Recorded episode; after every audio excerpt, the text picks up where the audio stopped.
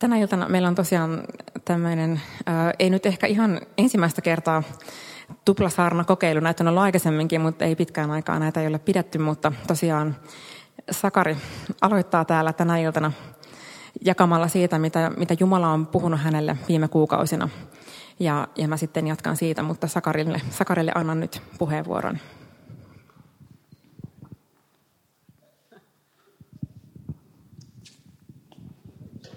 Terve vaan.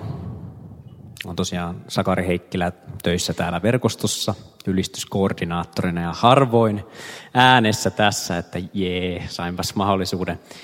Mutta toisaalta tämä on vähän semmoinen mahdollisuus, että mun pitäisi typistää 15 minuuttiin tuota asioita, joita mä oon prosessoinut tässä nyt kohta puoli vuotta. Äh, mutta tuota,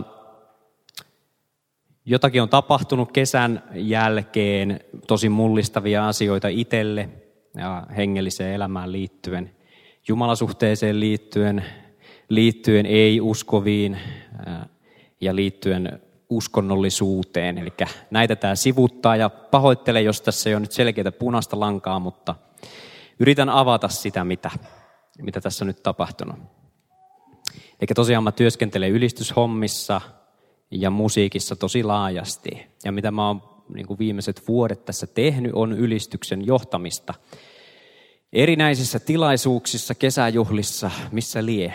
Ja tota, viime kesän loppupuolella mulla tuli semmoinen paino ja ehkä väsymys ja jonkinlainen sellainen juttu, että, että tota, päätin pitää jonkinlaisen sellaisen äh, irtioton siitä ainakin lievästi henkisesti tästä ylistysjutusta. Koska mitä, äh, mitä mä niin kuin olin aistivani sitten, äh, tai, tai mikä mua turhautti, oli tällainen fiilis, että me on, musta tuntuu, että meistä on tullut tällainen kristillinen alakulttuuri Suomessa. Me järjestetään tilaisuuksia. Meillä on meidän omia julkkiksia. Meidän, meidän omia viihdyttäjiä. Sitten me järjestetään tilaisuuksia toisillemme, johon tulee ihmisiä, jotka on jo uskossa – ja on kuullut evankeliumin 30 kertaa.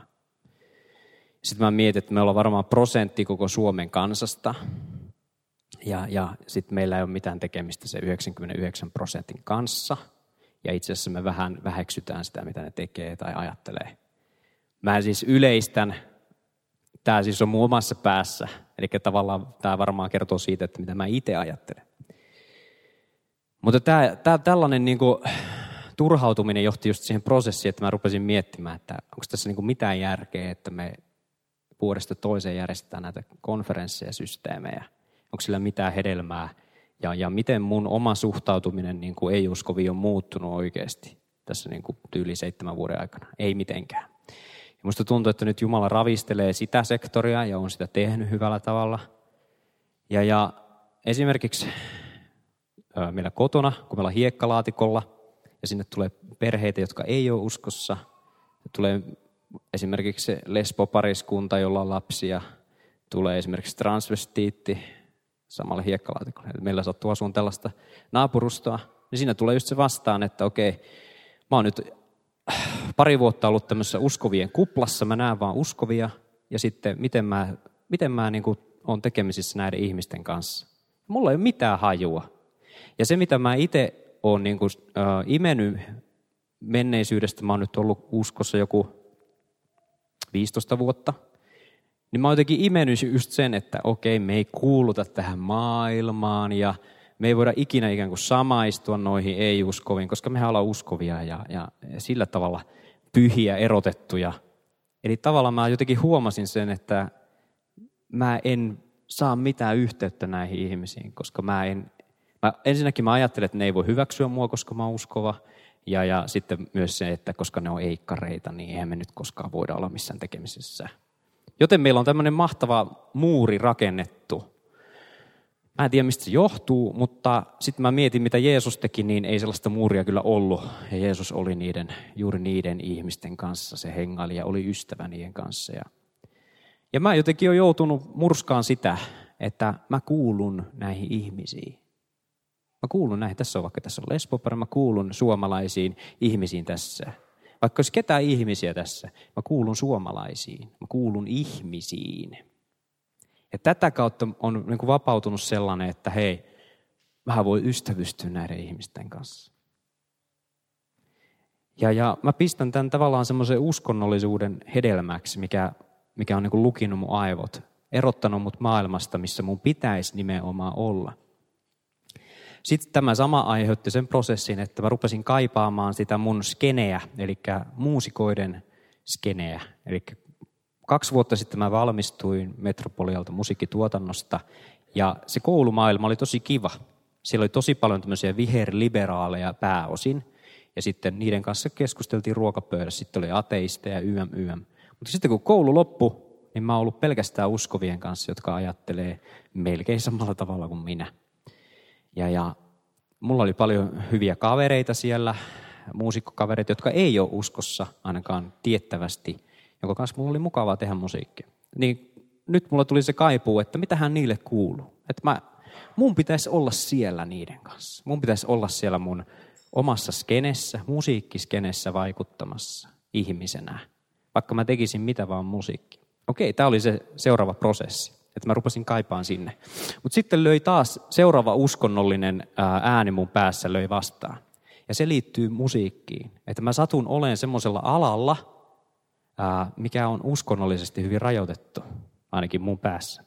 Eli tämä, mulle on tullut signaaleja ulkopuolelta, että mun pitää käyttää tätä lahjaa pelkästään tässä prosentti ää, niin kuin kristittyjen tämmöisessä marginaalissa ylistyksessä tai gospelmusiikissa. Gospelmusiikissakin on tosi vahvat säännöt, mitä se pitää sisältää se kappale, että se on hengellistä. Joten kysymys siitä, että mä kirjoittaisin vaikka laulun, jossa ei olisi mitään hengellistä sisältöä, niin sehän on ihan kammostuttava niin kuin uskonnollisesti. Ja silloin kun mä olin ollut pari vuotta uskossa, niin mä kuulin Juha Tapiosta, kun se oli kääntänyt takkinsa. Ja monet uskovat tuomitsi sen suuresti. Eli mä kannan sitä sieltä, että okei, ilmeisesti jos sä teet tollaisen ratkaisun, niin sitten se kantaa tällaista hedelmää ja se on väärin. Mä joudun myös puristukseen siinä, että mitä mä oikeastaan saan tällä lahjallani tehdä. Saanko mä tehdä muutakin kuin ylistystä, vaikka ylistys on tosi mahtavaa. Ja, ja siitä johdettiin seuraavaan prosessiin, joka liittyy siihen, että mä oon itse asiassa elänyt uskontulosta eteenpäin sellaista elämää, että mä oon ajatellut, että Jumala on asettanut mulle jonkun tehtävän X. Sitten mä menen siihen ja mä teen sen, niin sitten Jumala on tyytyväinen. Sitten seuraava tehtävä, tehty, tyytyväinen, seuraava, tyytyväinen. Seuraava, seuraava, seuraava, seuraava, seuraava. Ja sitten tuossa on taho, jota mä palvelen. Mä palvelen sitä, mä palvelen tätä ja tätä ja tätä. Ja mä ajattelen, että Jumala on tyytyväinen, kun mä teen näin. Ja osa siitä onkin totta, ja ne on mun lempi raamatun kohtia justiin tämä, että kun olette tehnyt kaiken tämän, niin sanokaa vain, että olette arvottomia palvelijoita ja bla bla bla. Se oli mun lempikohta. Mutta sitten siinä on toinen kolikon niin kääntöpuoli, joka on nyt noussut tässä syksyllä. Ja se on se, että, että mäkin olen Jumalan rakas poika. Ja se on ihan sairaan vaikea. Että, että kun mä, mä niin olen joutunut siihen puristukseen, että onko mulla vapaus tehdä mun elämässä, mitä mä haluaisin. Ja, ja se tavallaan semmoinen uskonnollinen blokkeri sanoo, että ei oo, vaan mun pitää tehdä just niin kuin Jumala sanoo, että Jumala on tyytyväinen. Eli mä oon joutunut niin kuin, siinäkin puristukseen, joutunut rukoilemaan, angstaamaan Jumalalle, että onko tämä näin. Että mä en saa tehdä tavallaan, mulla ei ole vapautta elää niin kuin mä tavallaan niin kuin nauttia elämästä tyyliin, vaan mun pitää vaan niin kuin orjamaisesti suorittaa näitä tehtäviä. Ja, ja ää, mä oon päätynyt siihen vastaukseen, että ei mun tarvi. Että jotenkin Jumala on näyttänyt sen, että mä esitän tällaisen kysymyksen itselleni, mitä jos mä lopetan kaikki nämä hommat? Mä lopetan kaikki musiikkihommat, mä vaikka menen ihan johonkin mäkkäriin töihin. Niin rakastaisiko Jumala mua silti? Ja vastaus on, että kyllä. Ja, ja sitten mä vähän niin kuin eksperimentoin sillä pidemmälle tällä ajatuksella, että mitä jos mä rupeisin vetää huumeita, rakastaisiko Jumala mua silti? Aika pahoja kysymyksiä. Että jos mä rupesin käyttäytymään aggressiivisesti YM, YM, rakastaisiko Jumala mua silti? Joo. Eli mä oon niin löytänyt tässä nyt semmoisen yhden jutun. Ja se on sellainen, että mä en pysty estämään sitä, että Jumala rakastaa mua. Jumala ei hyväksy sitä, mitä mä tekisin väärin ja niitä vääriä asioita, mitä mä teen. Mutta mikä ei voi poistaa sitä ydintä, että Jumala rakastaa mua. Ja tämä paljasti sen, että se, miten mä oon yrittänyt elää, mä oon yrittänyt elää sille, että mä suoritan nämä jutut, niin Jumala on tyytyväinen. Niin sillä mä en voi ostaa Jumalan rakkautta. Sitten mun elämässä on ollut paljon myös sellaista, että mä koen, että joku tarkkailee mua, että jos mä vaikka parkkeran autoni niin vähän niin tuosta ruudun yli, niin, niin joku tulee sanoa mulle. Mä parkkerasin vähän liian lähelle tuosta, toi auto ei pääse. Nyt kun se auto-omistaja tulee tänne, niin se sanoo mulle, että mikä on niin tämmöistä häpeää. Ja, ja äh, sekin, sekin liittyy tähän asiaan.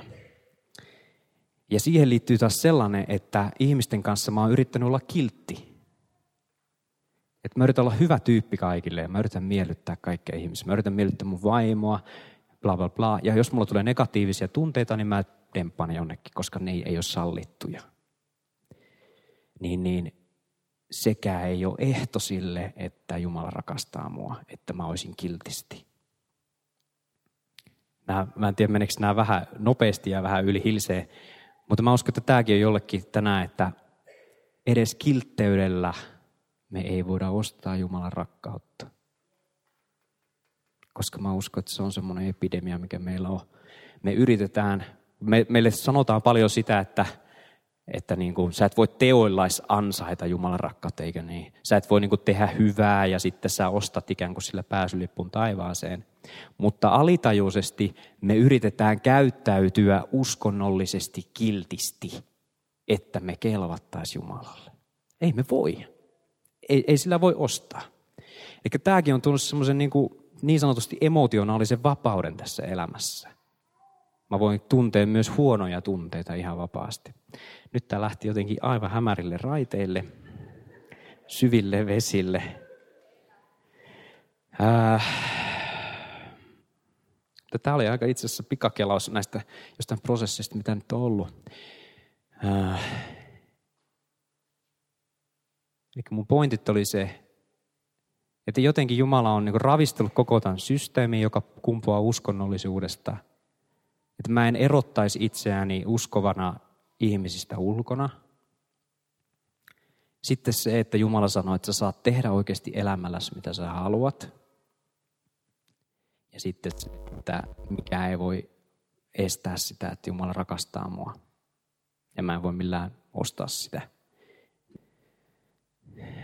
Ja sitten mä haluan vielä tarkentaa tätä Jumalan rakkautta ei voi estää mikään. Koska mä tajusin, että tässä sekoitetaan se, että jos mä vaikka just sanon tuommoisia provokatiivisia, että jos mä hakkaan jonkun tyypin kadulla, niin, niin sitten joo, no Jumala rakastaa mua silti, ha, ha, ha. Että ytimeltänsä mä silti asetan se Jumalan rakkauden semmoiseksi permanentti tilaksi, mitä kukaan ei voi millään tavalla muuttaa, mutta sitten on synti ja sitten on tekoja, jotka on vääriä ja oikeita. Mutta esimerkiksi nyt on näitä ISIS-juttuja ja, ja tämmöisiä uutisissa, niin, niin kyllä se vaan mun mielestä silti on niin, että Jumalan sydän jokaista niitä ISIS-taistelijakin kohtaan olisi se, että hän haluaisi, että ne tulisi hänen luoksensa. Eli semmoinen ydin, kaipuu ja rakkaus niitä kohtaa on. Mutta se ei tarkoita, että se olisi hyväksyisi, mitä ne tekee. Ymmärrätte eron. Mutta tämä on jotenkin vapauttavin ajatus kaikista tämä. Mä en voi tehdä mitään, mitään, mitään en voi tehdä, että, et, niin kuin, että Jumala ei rakastaisi mua. Se on ihan sairaan kova juttu. Koska jos mä luulen, että mä voin tehdä uskonnollisuudelta tai mitä tahansa, niin silloin mun elämä heiluu ikuisesti. Ja silloin mä ikuisesti elän häpeässä ja yritän miellyttää Jumalaa ja toisia. Okei. Time's up. Mä luen vielä muutaman raamatun kohan, jotka liittyy tähän. Johannes 17. Jeesus sanoo tälle, he eivät kuulu maailmaan niin kuin en minäkään kuulu. En kuitenkaan pyydä, että ottaisit heidät pois maailmasta, vaan että varillisit heidät pahalta. Niin kuin sinä lähetit minut maailmaan, niin olen minäkin lähettänyt heidät maailmaan. Ja, je, ja sitten just niin kuin aikaisemmin puhuttiin, että miten Jeesus oli siellä maailmassa, niin niin Jeesus lähettää meidät sinne maailmaan olevaan siellä. Sitten vapaudesta, Galatalaiskirja Vitonen. Teidät on kutsuttu vapauteen, veljet, mutta älkää tämän vapauden varjolla päästäkö itsekästä luontoanne valloilleen, vaan rakastakaa ja palvelkaa toisianne. Lain käs, kaikki käskyt on pidetty, kun tätä yhtä noudatetaan, rakasta lähemmästä niin kuin itseäsi. Eikä tässä ole just se, että me ollaan oikeasti vapauta, tekee mitä vaan, mutta sen vapauden ansiosta rakastakaa. Ja sitten tämä rakkausjuttu. Olen varma siitä, ettei kuolema eikä elämä, eivät enkelit, eivät henkivallat, mikään nykyinen, mikään tuleva, ei mitkään voimat, ei korkeussyvyys, mikään luotu voi erottaa meitä Jumalan rakkaudesta, joka on tullut ilmi Kristuksessa Jeesuksessa, meidän Herrassamme.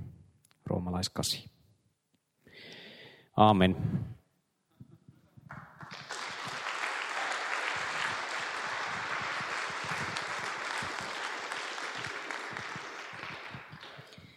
Kiitos Sakke. Jotenkin se oli musta osuva vertaus,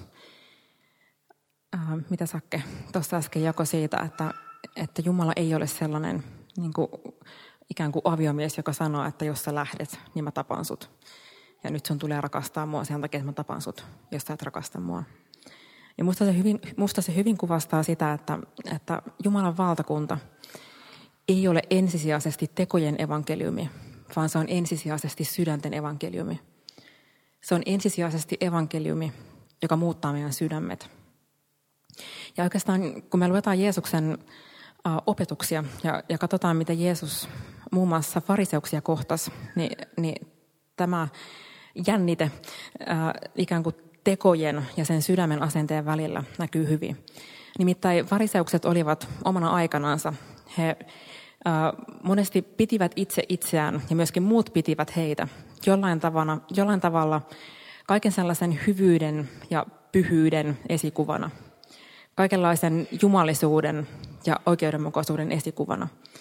Et jollain tavalla, jos joku olisi pitänyt ottaa esimerkiksi semmoisesta täydellisestä äh, juutalaisesta, niin se olisi varmasti ollut monen mielessä fariseus.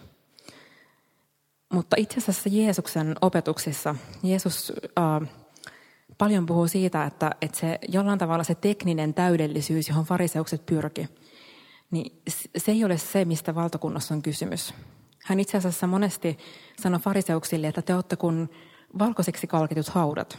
Ulospäin te näytätte tosi hyvältä, mutta teidän sydämenne on kaukana Jumalasta. Joten jos vaikka mulla olisi täydellinen ulkokuori, jolla mä suoritan Jumalalle, mihin Sakkakin viittasi, viittas, niin jos mun sydän, jos se evankeliumi ei ole tavoittanut mun sydäntä, niin mä olen niin kuin valkoiseksi kalkittu hauta. Joten evankeliumin tarkoitus ei ole vaan muuttaa meidän tekoja ulkoisesti, vaan kysymys on paljon syvemmästä asiasta. Eli jos, jos mä kärjistän, jollain tavalla fariseukset olivat huolissaan siitä, että he ei tee mitään väärää. Se oli niin kuin se, mitä he tavoitteli. He tekee kaiken oikein. He, he ei varmasti riko mitään lakia, mitään sääntöä, joka heille oli asetettu. Ja siinä ei ole mitään väärää, että haluaa, te, haluaa välttää tekemästä väärin. Mutta se äh, Jumalan valtakunnan evankeliumi, jota Jeesus opetti, menee vielä pidemmälle. Se itse asiassa viittaa siihen, että kun meidän sydämet muuttuu, niin silloin meidän käytös ei ole pelkästään sitä, että me pyritään olla tekemättä väärin, vaan oikeastaan meidän elämä muuttuu siihen, että me tahdotaan tehdä se, mikä on oikein. Joten enää meidän elämästä ei tule vaan sitä, että me suoriudutaan rastilta toiselle.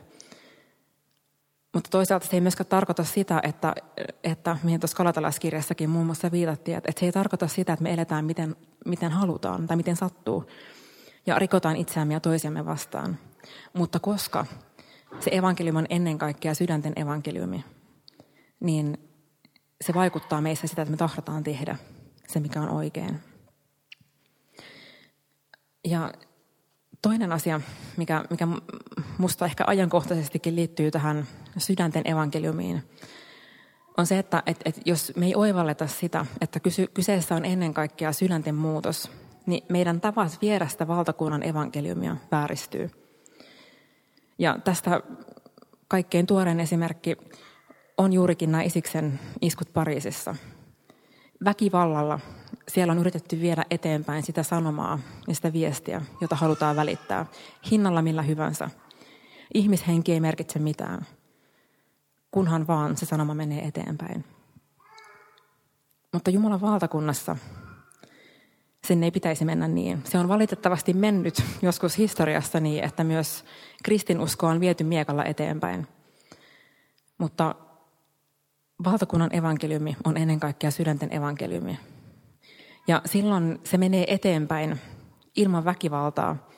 Ja se menee myöskin eteenpäin siellä, missä ihmiset elää väkivallan keskellä. Ja yksi mitä semmoinen sitaatti, mitä, mitä Facebookissa on nyt kiertänyt näiden isiksin iskujen jälkeen, on ollut Dietrich Bonhoefferin virsi, jota Bonhoefferista mainitsin viime valtakuntaopetuksessa. Hän oli siis se mies, joka vankilassa kirjoitti hyvyyden voimaan ihmeellisen suojaan virren. Ja tässä virressä sanotaan, yksi lause menee, että, että kun pahan valta kasvaa ympärillä, vahvista ääni toisen maailman –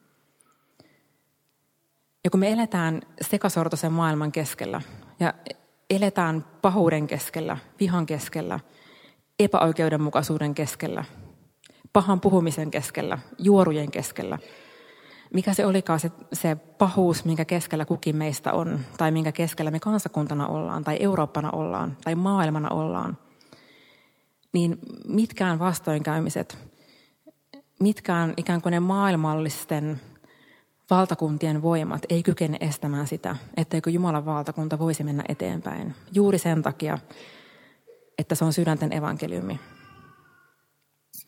Ja itse asiassa Jeesuksen aikana, kun valtakunnan sanomaa ensimmäistä kertan, ensimmäisen kerran vietiin eteenpäin, niin silloin olosuhteet oli, oli aika pitkältikin samankaltaisia, mitä me tällä hetkellä monessakin maassa kohdataan.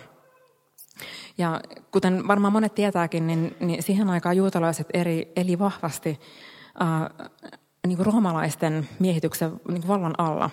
Ja siellä väkivalta oli arkipäivää. Ja oli tosi, äh, niin kuin, tosi yleistä, että, että roomalaiset, paitsi että he kisko tosi vahvasti äh, niin kuin, yli korkeita veroja juutalaisilta, niin oli arkipäivää myös se, että heiltä saatettiin ihan ennalta arvaamatta varastaa esimerkiksi viljaa tai ruokaa, tai viedä hevoset, viedä eläimet. Ihan tosta vaan, ilmoittamatta niin kuin omistajille lainkaan. Ja, ja he eli semmoisessa yhteis- yhteiskunnassa, missä väkivalta oli jatkuvasti, väkivalta ja riisto oli va, jatkuvasti läsnä. Ja missä juutalaisia sorrettiin häikäilemättä. Ja jossakin on arveltu, että tuohon aikaan Palestiinan rajojen tuntumassa oli noin 25 000 roomalaista sotilasta vartioimassa sitä, että, että mitään mellakoita ei synny tai, tai niin kuin, niin kuin vartioimassa sitä ikään kuin omaansa. Ja, ja nämä 25 000 sotilasta oli just niitä, jotka harrasti niitä julmuuksia juutalaisten keskellä. Mutta mitä sanoo Jeesus tässä, tästä yhteiskunnallisessa tilanteessa? Mä luen Johanneksen evankeliumissa, evankeliumista 18. luvusta, jakeen 36. Ja siis huomatkaa myös se, että, että, että juutalaisten, siellä pinnan alla juutalaisilla kyti myös, kyti myös viha. Ja siellä oli paljon erilaisia ryhmittymiä, jotka odotti vaan sitä, että nousee joku kapinallinen joka vapauttaa juutalaiset tästä orjuudesta. He odotti ikään kuin uutta Daavidia, uutta kuningasta, joka, joka vapauttaa kapinallaan heidät sorron alta. Ja Jeesus julistaa näin. Minun, minun kuninkuuteni ei ole tästä maailmasta. Jos kuninkuuteni olisi tästä maailmasta, palvelijani olisivat taistelleet ähm, Palvelijani olisivat taistelleet, ettei minua olisi annettu juutalaisten käsiin. Minun kuninkuuteni ei kuitenkaan ole täältä. Ja jollain tavalla tämä kaikki kuvastaa tosi hyvin sitä, minkä lähettilääksi meidät kaikki on valittu. Ne elämäntilanteet, mistä me tullaan, on tosi erilaisia. Mutta kuten mä sanoin, niin, niin minkä, mikä tahansa on se, se sorto, jonka alla sä ehkä tällä hetkellä elät. Niin koska Jeesuksen kuninkuus ei ole tästä maailmasta, niin hänen valtakuntansa voi mennä eteenpäin, paitsi sun elämässä, niin sun kautta. Ja mä ajattelen, että tämä on tosi ajankohtainen sanoma tässä hetkessä, kun tuntuu, että, että meidän ympärillä ne maailman valtakunnat horjuu. Ja, ja on tahoja, jotka haluaa luoda omaa valtakuntaansa hinnalla millä hyvänsä. Niin tässäkin tilanteessa Jeesus julistaa meidän elämää, tämän kansan elämää ja, ja tähän tilanteeseen, hänen kuninkuutensa ei ole tästä maailmasta. Ja se muistuttakoon meitä siitä, että, että me edustetaan jotakin sellaista, joka ei ole horjutettavissa. Ja myöskin jotain sellaista, jota jokainen meistä voi viedä eteenpäin. Ei miekalla, ei pakolla, vaan sillä, että, me saadaan olla sydänten evankeliumin välittäjiä, koska me ollaan saatu vastaanottaa se sydänten evankeliumi meidän, meidän elämään. Ja mä ajattelen, että tästä lopussa mä johdan meidät rukoukseen ja rukoillaan itsemme puolesta, mutta rukoillaan myöskin Jumalan valtakunnan eteenpäin menemisen puolesta. Ja se, että tässä tämän päivän uutisten keskellä me saatas Dietrich Bonhoefferin tavoin niin ymmärtää se, että on olemassa toinen todellisuus. Ja, ja kun se pahan valta kasvaa meidän ympärillä, niin se ääni saa vahvistua meidän sisimmässä, meidän ympärillä. Rukoillaan.